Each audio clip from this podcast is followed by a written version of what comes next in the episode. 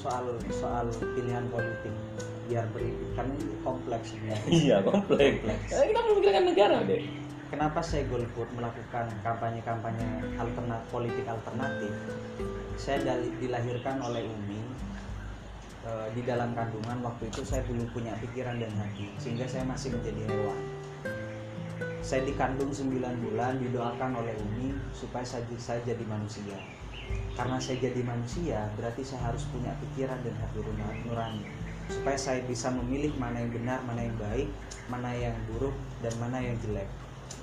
Hal itu kemudian mengilhami dari saya sejak disusui, jadi remaja bahkan sampai dewasa.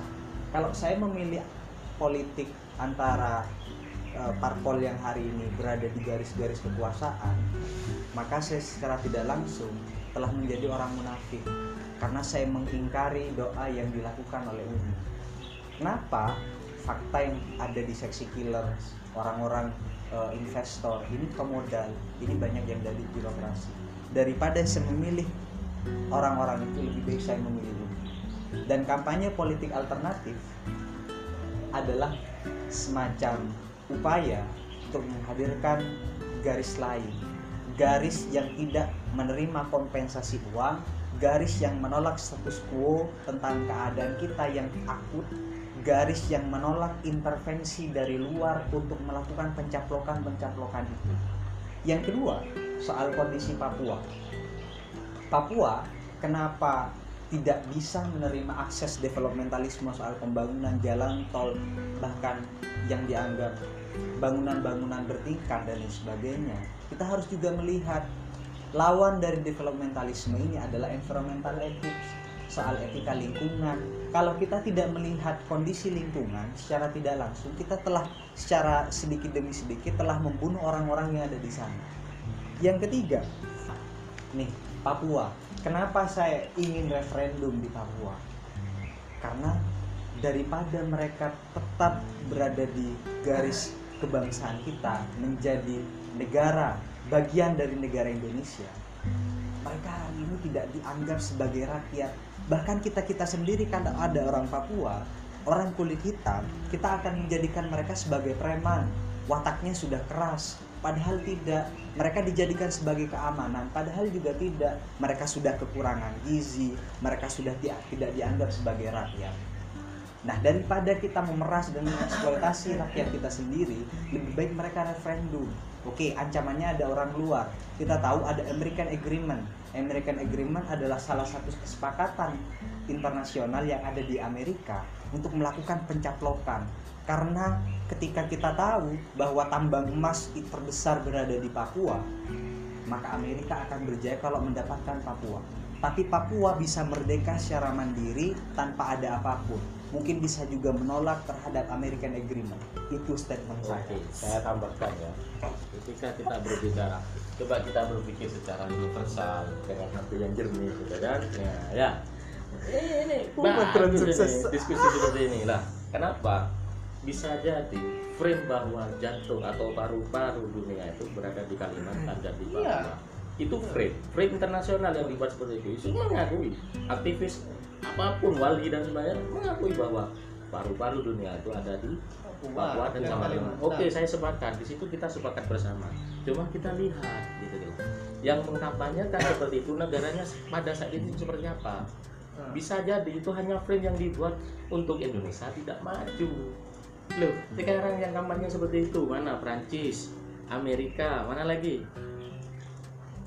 Aktivis-aktivis lingkungan itu kan lainnya ya Prancis, Amerika, dan lain. Negaranya sudah selesai, sudah maju, sudah besar-besar gitu kan.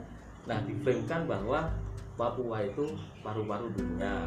Habis itu tol mau di- dibangun buat apa? Inginnya Jokowi ini biar maju. Kalau aku sih karena pro Jokowi karena aku habis gini tanker sama Jokowi gitu loh. Mau mendirikan tol ke sana gitu loh. Nah, kenapa? Ketika Papua ini masih ngeyel pengen merdeka karena di Indonesia tidak dianggap apa yang disampaikan oleh saudari eh, Adinda Deni ini yang aktif di aktivis lingkungan ini. Maka ketika negara ini pisah kita lihat Timur Leste dulu. Timur Leste pada saat ini seperti apa? Kering kerontang orang-orangnya. Lah Papua ketika ditinggal oleh Indonesia itu memang di frame seperti itu. Karena apa? Ada emas di sana. Siapa yang invest di sana? Amerika loh. Amerika kok yang bilang bahwa itu lingkungan jangan dirusak dengan berbagai kampanyenya. Loh Amerika di situ berapa triliun itu per tahunnya? Indonesia hanya mendapatkan berapa? Loh itu juga kita pikirkan. Dengan universal gitu. Kalau mau dipertahankan Papua?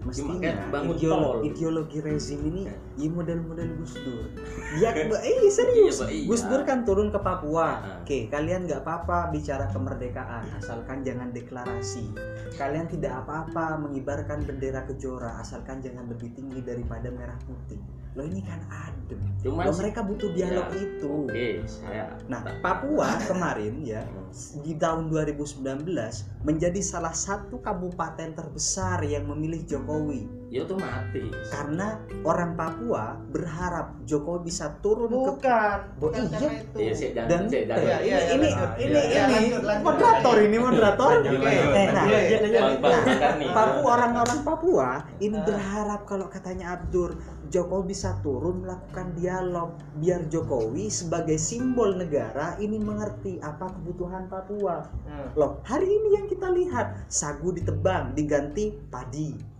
Mereka mau diberikan jalan tol, ya mereka nggak mau. Apa yang alternatif dari saya? Lebih baik kita pakai pikiran-pikirannya Anantatur. Hmm. Setelah studi di Amerika, Anantatur Iya, bilang, kan loh se- se- Goyang, sebentar ini kan Iya, yang ilmunya. Ya. Nah, Anantatur bilang kalau dengan ideologi kebangsaan kita belum mampu merangkul Papua, maka kita berikan alternatif ketiga, republik ketiga apa? Membangun budaya, platform-platform budaya. Karena kalau kita seperti itu adem, kebinekaan ini akan terangkul bersama. Oke, Bukan dengan pembangunan, bukan dengan sehingga oke, ya, ya. Nambah sudah dikit tuh, nambah dikit. Cuman ketika kita hanya mengacu pada pemerintah, eh, pada kondisi seorang sosok seorang Abdurrahman Wahid, Iya, iya, Nah, ya di sisi lain yang diuntungkan dengan ideologi pluralismenya, oke akan senang dengan dengan Konghucu dan sebagainya tambahan ideologi dengan apa eh, agama satu yang Konghucu itu.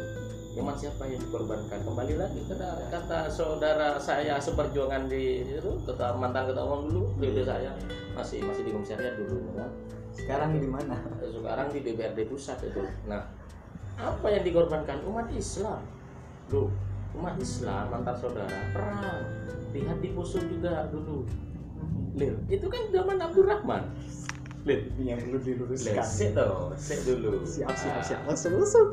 Sik marinya sik Abdurrahman aja tuh dengan Amerika. Nah, itu juga. Nah, ini yang yang yang sangat apa ya bagi saya dangkal pengetahuan makanya saya golput.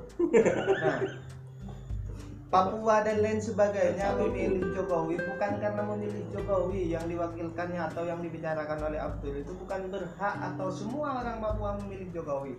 Tapi karena selalu enggak ini ya kamu mau sejarah yang mana pun yang namanya Papua dan lain sebagainya tidak akan pindah partai.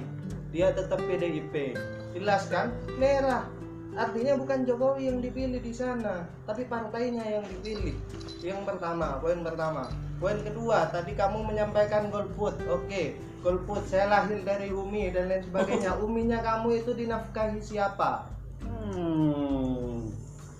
Iya, iya. Oke, iya, iya. enggak, enggak. Saya pertanyaan saya, uminya kamu dinafkahi siapa? Suami toh? Suami dapat dari mana uang? Ya kan, tetap dari negara. Kalau kamu tidak mau pada negara dan kamu mau golput, jangan makan uang negara.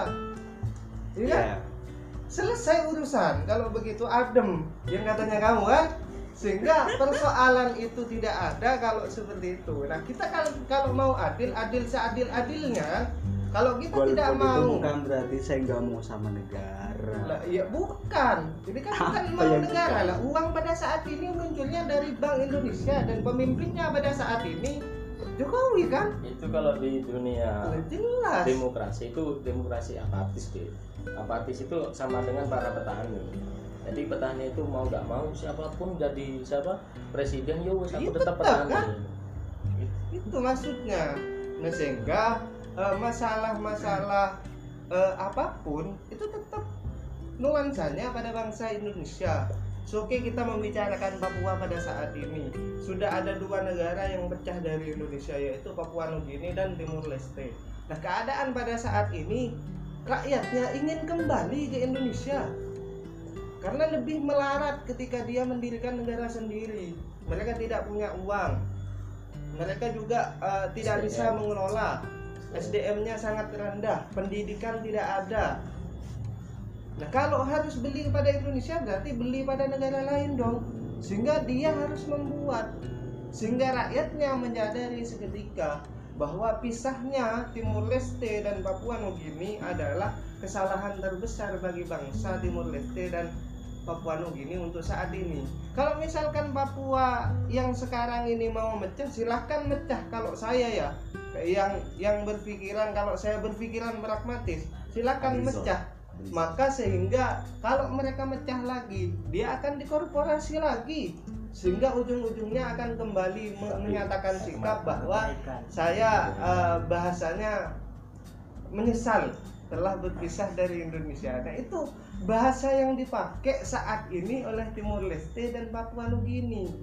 Kenapa referendum Aceh itu hanya sebagai nama-nama saja sampai saat ini? Karena teman saya di Aceh yang asli, kalau misalkan Aceh memekarkan diri, maka paling tidak dia punya dua pilihan, mau diakuisisi Amerika atau Arab Saudi.